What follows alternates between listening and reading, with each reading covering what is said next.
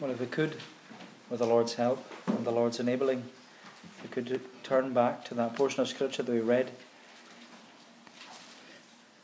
for a short while. Consider uh, these verses in Acts chapter uh, 15 and 16. But uh, particularly, I just want to take as our text the words of chapter 16 and verse 8. Acts chapter 16 and verse 8. So, passing by Mysia, they went down to Troas, and a vision appeared to Paul in the night. A man of Macedonia was standing there, urging him and saying, Come over to Macedonia and help us. And when Paul had seen the vision, immediately we sought to go on into Macedonia, concluding that God had called us to preach the gospel to them. And so on. Now, I just want to begin this evening by asking the question what is our vision? What is our vision? What is our vision as a congregation? What is our vision as Christians? What do we want to see happening in our congregation? What do we long to see happening in our congregation? What is our vision? And of course, our vision should be that God would be glorified, because that's our chief end. Our chief man's chief end is to glorify God and to enjoy Him forever. Our vision should be that Christ would have the preeminence, that He would be first, that He would increase, that He would be exalted, that His name would be lifted on high. Our vision should be that God would be glorified, that Christ would have the preeminence, and that we would receive the blessing and that we would receive blessing not because we deserve it, but simply because of God's abundant grace and mercy. That should be our vision as a congregation. That should be our vision as, as Christians. But at the beginning of a new year, I think it's good for us just to stop for a moment and consider what our vision is. I think it's good for us to take stock of where we are at and just remind ourselves of what our vision should be as a congregation and as individual Christians. And I believe that this passage in the book of Acts it gives gives to us some directions and some instructions on how to implement a biblical vision, a biblical vision for a new year. That's what it is, a biblical vision for a new year. Now, in this passage, or in chapters 15 and 16, we're breaking into the book of Acts. And the book of Acts, it's a, a book all about the gospel of Jesus Christ, spreading from Jerusalem to Judea to Samaria uh, to the uttermost parts of the earth. And the spread of the gospel, it took place uh, primarily by the missionary endeavours of the Apostle Paul. Where Paul, he went from region to region, uh, preaching the gospel and planting churches. Churches in, in different cities and different regions. Now, by the time we come to chapter 15, Paul and Barnabas, they have already completed uh, their first missionary journey. And they've reached as far as Galatia with the gospel. But we're told at the end of chapter 15 that Paul and Barnabas, they're about to embark upon their second missionary journey, but there's a bit of an argument. There's a bit of contention between Paul and Barnabas, and it results in division. But what I want us to see from this passage, or the passage, the verses that we read, is that Paul and Silas, this man Silas, they ended up in Macedonia. And they ended up in Macedonia because they were given a vision. They were given a vision. And so from this passage, I want us to draw out five things that can help us have a biblical vision for a new year. A biblical vision for a new year. And you have it there on your, your little sheet. Number one, be aware of contention. Number two, be assuring to the Christian.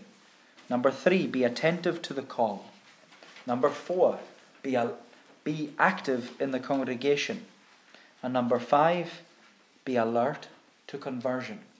Be aware of contention, be assuring to the Christian, be attentive to the call, be active in the congregation, and be alert to conversion.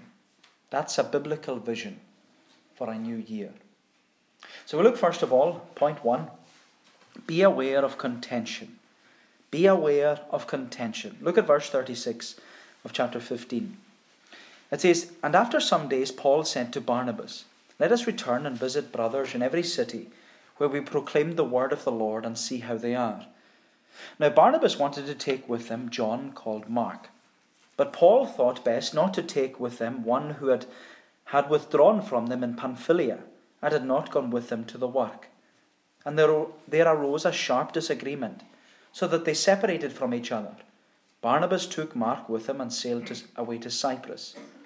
But Paul chose Silas and departed, having been commended by the brothers to the grace of the Lord. And he went through Syria and Cilicia, strengthening the churches. Now, the book of Acts, it's an exciting book because when you read this book, you can see the gospel is spreading, people are being saved, homes are being transformed, churches are being planted, and Christ's kingdom is being established. It's an exciting book. But you know, these verses in the end of chapter 15, they bring home to us the sad reality that in the midst of blessing, the devil is never far away. Because where there is activity for Christ's kingdom, there will be activity in the kingdom of darkness. The devil is never far away, and his main objective is division. Because when something is divided, as you know, it's weaker and it's easier to destroy. And that's why the devil has his name. The Greek name for the devil is diabolos, which means divider. So the devil is a divider. His main objective and his primary purpose is to cause division. Division between friends, division between families, division between neighbours, division between colleagues, divisions between husband and wife. And of course, what we see in these verses is division in the church. The devil is a divider. And you know, we're not immune to the devil's handiwork. We've seen it, we've witnessed it, we've witnessed it in the past and in, in recent years. The devil is never far away. And in this case, he certainly got in uh, between Paul and Barnabas because Paul and Barnabas, they were just about to embark on their second missionary journey. They were going on a journey to encourage the church and to spread the gospel and, and plant more churches. But the devil got in and the devil caused division. Because Paul, he wanted to go back to all the places that he had preached the gospel to see how they were doing. That was his pastor's heart. He wanted to see how these Christians were. But Barnabas, he wanted to bring with them this young man called John Mark. Now, John Mark, he is the man who later wrote the Gospel of Mark. But Paul thought that it was a bad idea to take John Mark with them.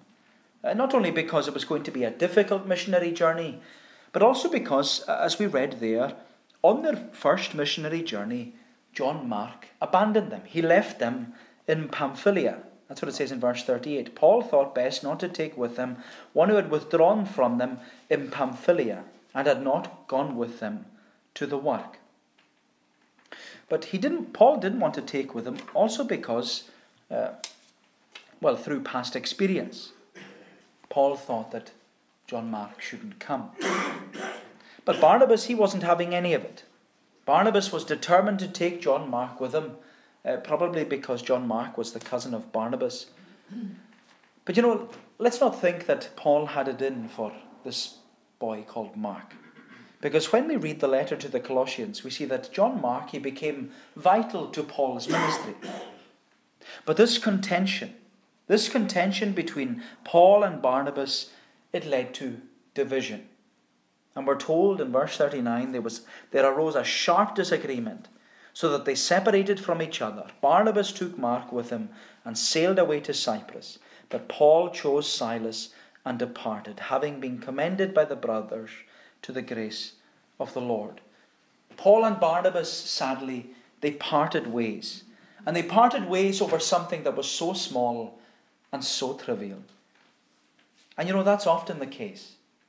For those who have been friends for a long time, just like Paul and Barnabas, and they've been through so much together, and yet all it takes is, is one argument, and for the devil to get in, and it causes chaos. And of course, disagreements and divisions, they can uh, sometimes easily be prevented by just apologizing. Arguments can be disarmed by admitting that it's wrong, or that you are wrong. You were wrong, and well, it's not worth arguing over. But you know, far too often disagreements and divisions they're caused by pride, where we don't want to admit that we're wrong. We don't want to humble ourselves and say sorry. And we dig our heels in and we don't let it go. But you know, that's not the teaching of the Bible. That's not the example we have in Jesus because when we even go to the Lord's Prayer, we consider the Lord's Prayer forgive us our debts as we forgive our debtors. That's the teaching of Jesus. We're to be forgiving, we're to be humble. And you know, in his commentary, John Calvin, he calls this argument between Paul and Barnabas, he calls it a light matter which might have been easily ended. And Calvin says that we should be cautioned by this passage that unless the servants of Christ take great heed, there will be many chinks in the chain through which Satan will creep in to take the peace that is among them. And so the lesson is simple, but hard to put into practice. Be aware of contention.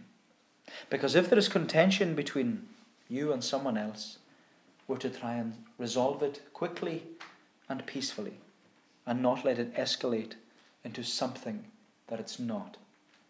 You know, David put it, he put it so clearly to us in Psalm 34. He said, Depart from ill, seek peace, pursue it earnestly. Depart from ill, do good, seek peace, pursue it earnestly. And so, in order to gain a biblical vision for a new year, we need to be aware of contention. But then, secondly, we need to be assuring to the Christian. Be assuring to the Christian. Look at verse 1 of chapter 16. Paul came also to Derbe and to Lystra. A disciple was there named Timothy, the son of a Jewish woman who was a believer, but his father was a Greek. He was well spoken of by the brothers at Lystra and Iconium. Paul wanted Timothy to accompany him, and he took him and circumcised him because of the Jews who were in those places, for they all knew that his father was a Greek. And in these verses, we understand how the Apostle Paul came to know this young man called Timothy, because uh, we're told that Paul and his new partner Silas they travelled to Derbe and Lystra and later passed through Iconium. Uh, they were all towns and cities in the region, as you can see, from southern Galatia. And there in southern Galatia, Paul met Timothy, who was a Galatian. Timothy was only a young man, and as we know, he was young in the faith. And Timothy was he was told about the need to have faith in Jesus Christ by his Jewish mother, Jewish convert to Christianity. His mother, we're told here, she was a believer. And Timothy's mother, she was probably a believer because she heard Paul preach during his first missionary journey. And you know what's interesting is that when Timothy is a young minister in Ephesus later on, Paul writes two letters. He writes two letters to Timothy in order to encourage him in his ministry. And in his second letter to Timothy, Paul mentions that Timothy's mother was called Eunice and Timothy's grandmother was called Lois and that they were women of sincere faith and genuine love for Jesus Christ and his church. But you know, what we see in these verses is that Paul took Timothy under his wing. Paul mentored Timothy, and he taught Timothy, and he encouraged Timothy, and he challenged Timothy about the Christian life and how to live the Christian life. Paul was a father in the faith to young Timothy. And Paul says of himself that he viewed Timothy as his own son in the faith. And as his son in the faith, Paul sought to be assuring to Timothy as a Christian. He sought, he sought to comfort him and encourage him as a Christian. Paul spent time encouraging Timothy in his Christian walk and pointing out all the pitfalls of, his, of the Christian life and the dangers that a Christian can face. Paul invested time in Timothy. Because Paul taught Timothy as a young Christian, and Timothy learned from the experience of Paul. And you know, at its most basic level, the relationship between Paul and Timothy was discipleship. Paul discipled Timothy. And even when Timothy became a minister, that discipleship and that encouragement, it didn't stop. Because when you read Paul's letters to Timothy, they're full of love, they're full of compassion, they're full of, full of encouragement to this young minister, Timothy. And you know, that's what we need to be like as a congregation. That's the vision that we need to possess as Christians and as a congregation. We need to be like Paul, who saw potential in young Timothy. And we need to invest our time and energy in young Christians. We need to be assuring to the young Christian. We need to encourage the young Christian. We need to get al- alongside the young Christian and teach them and challenge them and spur them on. We need to take seriously our role in discipleship. Because that's the Great Commission. The Great Commission of Jesus is go and make disciples of all nations.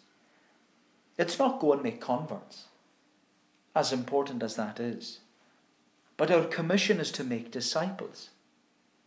And we're to disciple one another. We're to look out for one another. We're to care for one another. We're to have fellowship with one another. And that's why I believe trying to do a Bible study together is so important. And by the way, Colossians will start at the end of January. It's good for us to come together in an informal setting. It's an opportunity for us to, to study the Bible, to ask questions about the Bible, to learn from one another, to share with one another about our experiences, because that's what the word fellowship means. It means sharing. And that's what we're to do as believers. We're to share with one another. We're to encourage one another. We're to build one another up. We're to challenge one another in, to holy living and to living godly lives. We're to have fellowship with one another. And we're reminded down in verse 5 that when we have fellowship with one another, the churches are strengthened. The church is strengthened in the faith. The church is strengthened in the faith. So we are to be assuring to the Christian. We're to be assuring to the Christian. And so, in order to gain a biblical vision for a new year, we, we need to be aware of contention and we need to be assuring to the Christian. Then, thirdly, we need to be attentive to the call. We need to be attentive to the call. Look at verse 6. And they went through the region of Phrygia and Galatia, having been forbidden by the Holy Spirit to speak the word in Asia. And when they came up to Mysia, they attempted to go into Bithynia, but the Spirit of Jesus did not allow them. So passing by Mysia, they went down to Troas. And a vision appeared to Paul in the night. A man of Macedonia standing was standing there, urging him and saying, Come over to Macedonia and help us. And when Paul had seen the vision, immediately we sought to go on into Macedonia, concluding that God had called us to preach the gospel to them. Paul, Silas, and young Timothy, they travelled through South Galatia, preaching the gospel in various towns and cities. And they encouraged believers in their faith in Jesus Christ, and they persuaded others to have faith in Jesus Christ.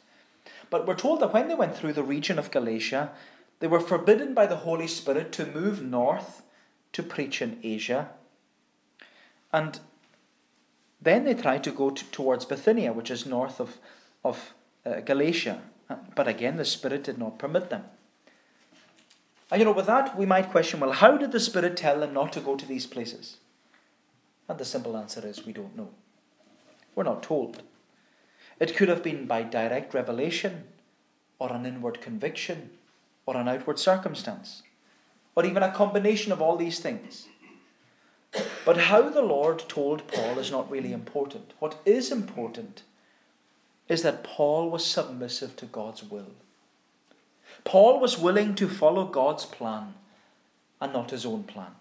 Paul was willing to put all his plans on hold and put the Lord first. And you know, does it not remind you of what the Lord said about his plans in Isaiah 55? For my thoughts are not your thoughts, Neither are your ways my ways, declares the Lord. For as the heavens are higher than the earth, so are my ways higher than your ways, and my thoughts than your thoughts.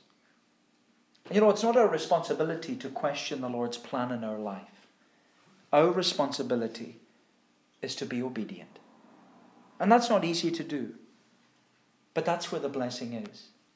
The blessing of the Lord is in obedience to the Lord. And Paul was obedient to the Lord because he humbly submitted to God's will and he awaited the Lord's direction. And you know, that's what it's like sometimes. Sometimes we don't know what's going to be ahead of us, and we don't know what's going to happen. But you know, we just need to trust that the Lord knows what He's doing and that His ways are perfect. You know, Paul was attentive to his calling to go to Macedonia. We're told in verse 9 a vision appeared to Paul in the night. A man of Macedonia was standing there, urging him and saying, Come over to Macedonia and help us. And when Paul had seen the vision, immediately we sought to go on into Macedonia, concluding that God had called us to preach the gospel to them. After being obedient to the Spirit's leading, Paul was given direction as to where he and his companions should go. And through a dream, Paul was called to go to this place, Macedonia. Paul was given a vision to go to a people in need of help. And you know, I love the words of verse 10. When Paul had seen the vision, immediately we sought to go into Macedonia, concluding that God had called us to preach the gospel to them. When Paul grasped the vision, when Paul had been given clarity on what he was to do for the Lord.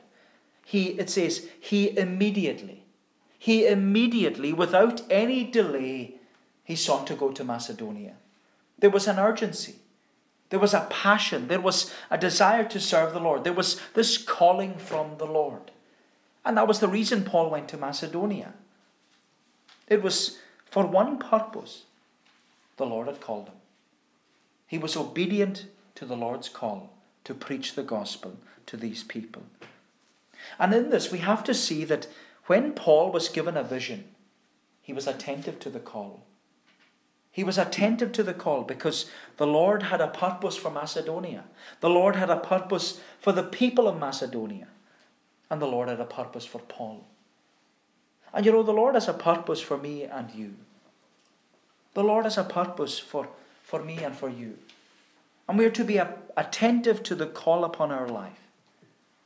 Because as Christians, the Lord has given to each and every one of us a calling. You might not be called to stand in a pulpit, but we're all called to preach the gospel. We're to preach the gospel by our life and by our witness. We are, as the Bible says, we're to be living epistles seen and read of men. We're to be walking Bibles because we might be the only Bible that someone ever reads. But what will they read from your life and my life? What kind of gospel do we proclaim?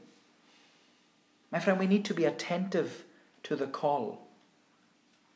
And you know, the Apostle Peter, he put it so beautifully when he said that the Christian, the Christian, he says, is part of a chosen generation, a royal priesthood, a holy nation, and a peculiar people and he says that we should show forth the praises of him who called us. He called us from where? Darkness. Into his marvelous light. And we're, we're to show forth the praises of him. Why? He says, because we were once not a people, but we are now the people of God. We had once not obtained mercy, but now we have obtained mercy. So we have received a call, we're, and we are to be attentive to the call to show forth the praises of Him who called us from darkness into His marvelous light. We need to be attentive to the call. And so, in order to have a biblical vision for a new year, we need to be aware of contention, we need to be assuring to the Christian, we need to be attentive to the call, and then, fourthly, we need to be active in the congregation. We need to be active in the congregation. Look at verse 11. So, setting sail from Troas, we made a direct voyage to Samothrace. and the following day to Neapolis, and from there to Philippi, which is a leading city of the district of Macedonia and a Roman colony. We remained in this city some days. And on the Sabbath day we went outside the gate to the riverside, where we supposed there was a place of prayer, and we sat down and spoke to the women who had come together. And so, on, on receiving direction from the Lord, uh, their missionary journey took them through the city of Neapolis and then on to the city of Philippi. And we're told that Philippi was a leading city in the district of Macedonia. It was a wealthy city because it was, it was Philippi was a city built upon uh, on commerce. It was where many people travelled to and from in order to trade their goods. And one such person that was travelling to and from Philippi was this woman, Lydia. We'll see her in a wee moment. She was a seller of purple. But you know, it's remarkable to think that this missionary journey had brought Paul and his team, you could say, it had brought them into Europe. And the church that they planted in Philippi, it was the first European church. And although they were a small and fragile church, uh, the Philippian Christians, they were active in their congregation. They may not have been active in evangelistic outreach, or street preaching or door to door evangelism. All of these things, they have their place and they're beneficial to some degree. But what the congregation of Philippi was active in was something we can all be active in and something we can all be involved in. And that is prayer. Because we're told in verse 13, and on the Sabbath day we went outside the gate to the riverside, where we suppo- supposed there was a place of prayer and we sat down and spoke to the women who had come together. On the Sabbath day, a group of women came together to pray. And it's not clear if these women were already converted prior to Paul uh, meeting with them. But I believe that these women, they are the reason why Paul received his vision to come over to Macedonia and help them. They had gathered together for prayer and they were praying for the Lord to send help. And you know, I love the way the authorized version puts it, because it says that Paul and the others they came to the place where prayer is wont to be made. The place where prayer is wont to be made. Which means that these women they gathered often and they gathered regularly to pray for their community to pray for their city, to pray for their region, to pray for their nation. These women were active in their congregation as they gathered together to pray. And that's what we have to be active in too. We have to be active in gathering together for prayer because it's an activity that we can all be involved in. We not, might not be able to go door to door we might not be able to preach on the street. We might not be able to be part of this evangelistic outreach, but we can all be active and we can all be involved in prayer. Because this is the place where prayer is wont to be made. This is what Jesus terms as the house of prayer. This is what we often call the prayer meeting. This is the place where we should be most active. We should be active in prayer, active in learning, active in fellowship. And everyone who can be here, I know that there are many who can't for various reasons, but those who can be here, I know it's tiring to come on a Wednesday night. I've been where you are. I've had to sit and listen to somebody else preach after working, working all day. But if we can be here, we should be here. Just to pray to be active in the congregation, to, to hear a word for our soul, to encourage us on the way. We're to gather together for prayer. You know, Spurgeon, as you know, he's often referred to as the Prince of Preachers.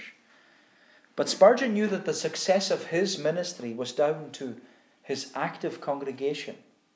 Spurgeon repeatedly acknowledged the Lord's blessing upon his ministry as the direct result of his congregation's faithful praying. They were active in the congregation. And in Spurgeon's eyes, the prayer meeting was the most important meeting of the week. He wrote a whole book about it called Only a Prayer Meeting.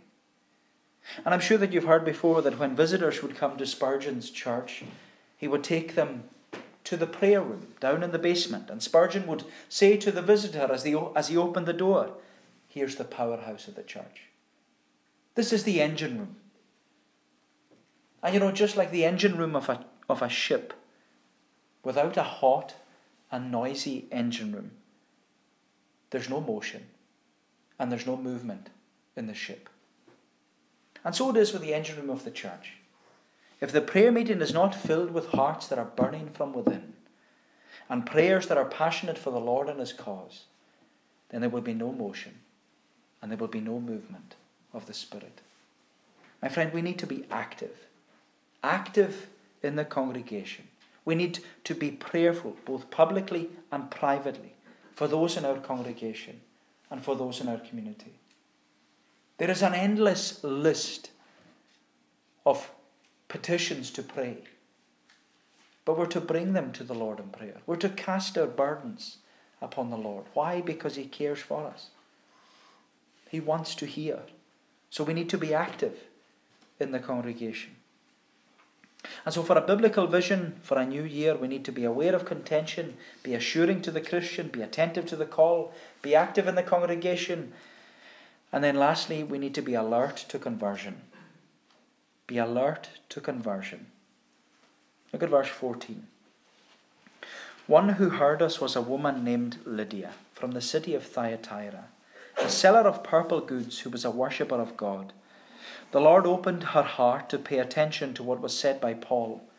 And after she was baptized, and her household as well, she urged us, saying, If you have judged me to be faithful to the Lord, come to my house and stay. And she prevailed upon us. The result of these women actively praying in their congregation was the conversion of sinners. The result was conversions. And that's what we see in the rest of this chapter. When you can read it when you go home. It's a wonderful chapter. Because the first person who was converted in Philippi was this wealth, wealthy woman called Lydia. And Lydia was a wealthy woman because she was a seller of purple, and purple was a royal colour. That was worth a lot of money. But what's beautiful about this passage is that Lydia came from Thyatira, which was in the region of Mysia. You can see it on the map. And it's a place that Paul had already passed through. And yet, here is Paul, he's now in Philippi, in Macedonia, and he's preaching the gospel. And while he's preaching, the Lord opens Lydia's heart, a woman from Mysia. And you know, I can't help but think that this woman she wasn't at home, she wasn't in her home town or her home city. And yet, I can't help but think that one of the women in the congregation, they must have invited Lydia to come to their congregation. Someone must have asked Lydia to come to church with them. And it was that invitation to maybe a stranger from Mysia, that invitation changed Lydia's life. Because under the preaching of the word, the Lord opened Lydia's heart. And you know, it should be an encouragement to us, it should be a challenge to us to ask people to come to church, to invite them to be under the preaching of the gospel. Because as we know, the preaching of the gospel, it's the power of God unto salvation. And we should never assume that someone knows that church is on and that they're all invited to come. We should never take for granted that people think about coming to church because they don't. And if we invite someone and they say no, that's fine. It's not nice, it's not what we want to hear, but that's up to them. It's a free offer. Our responsibility is to ask. Our responsibility is to be alert to conversion because the Lord can save anyone. And we see that in this chapter because the Lord saves in this chapter the rich, the poor, and the indifferent. The Lord saves Lydia, a rich woman who's a seller of purple. The Lord saves a demon possessed slave girl. She's in complete poverty, being used and abused. And the Lord saves this Philippian jailer, completely indifferent to the gospel. The Lord's able to save anyone. And He's able to bring anyone to that point in their life where they're asking, as the Philippian jailer asked, What must I do to be saved? But you know, we need to be alert to conversion. We need to get alongside those who are maybe interested, or those who are seeking, or even those who are completely indifferent. And we need to ask them, we need to encourage them to come to church. We need to encourage them to believe in the Lord Jesus Christ. Because when they do, they will be saved. And so at the beginning of another year, we see in this passage maybe an obscure passage to go to. But in this passage, we see five pointers to help us have a biblical vision for a new year. Be aware of contention, be assuring to the Christian, be attentive to the call, be active in the congregation, be alert to conversion. That's a biblical vision for a new year. And may we seek to have that vision and implement it in our lives, both as Christians and as a congregation. May the Lord bless these thoughts to us. Let us pray. O Lord, our gracious God, we confess that, oh, we are not what we ought to be, but we give thanks to Thee that Thou art the God who has promised to begin that good work in us and bring it on to completion. We pray that Thou wouldest enable us to be humble, enable us to have a servant like heart, enable us, Lord, to be like Jesus, to reach out to those in need, to have a willingness to, to speak to them, to encourage them, to encourage the fellow believer, and to encourage those who are still strangers to Thee. That we, O Lord, would be like Barnabas, sons of encouragement and that we, O Lord, would, would serve Thee aright. Help us to have a vision, a vision, Lord, for another year, that we might bring glory to Thy name, that we might give Christ the preeminence, and that we, O Lord, as a congregation would receive blessing, not because we deserve it, because we don't, but that we might receive blessing simply because Thou art a God who is gracious and merciful, long suffering and abundant in goodness and truth. O Lord, remember us then, we pray. Continue with us, we ask, and keep our eyes firmly fixed upon Thee, knowing Thee as the author and the finisher of our faith. Cleanse us, we pray, for Jesus' sake. Amen. We shall conclude by singing the words of Psalm 123. Psalm 123, just the first two verses.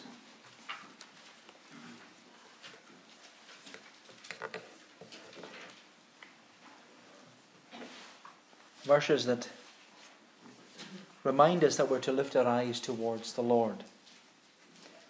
As servants and as handmaids. So, servants for the boys, handmaids for the girls. And we're to look to the Master's hand and keep our eyes firmly fixed upon them. O thou that dwellest in the heavens, I lift mine eyes to thee. Behold, as servants' eyes do look, their master's hand to see. As handmaid's eyes her mistress' hand, so do our eyes attend upon the Lord our God until to us he mercy send. These verses to God's praise.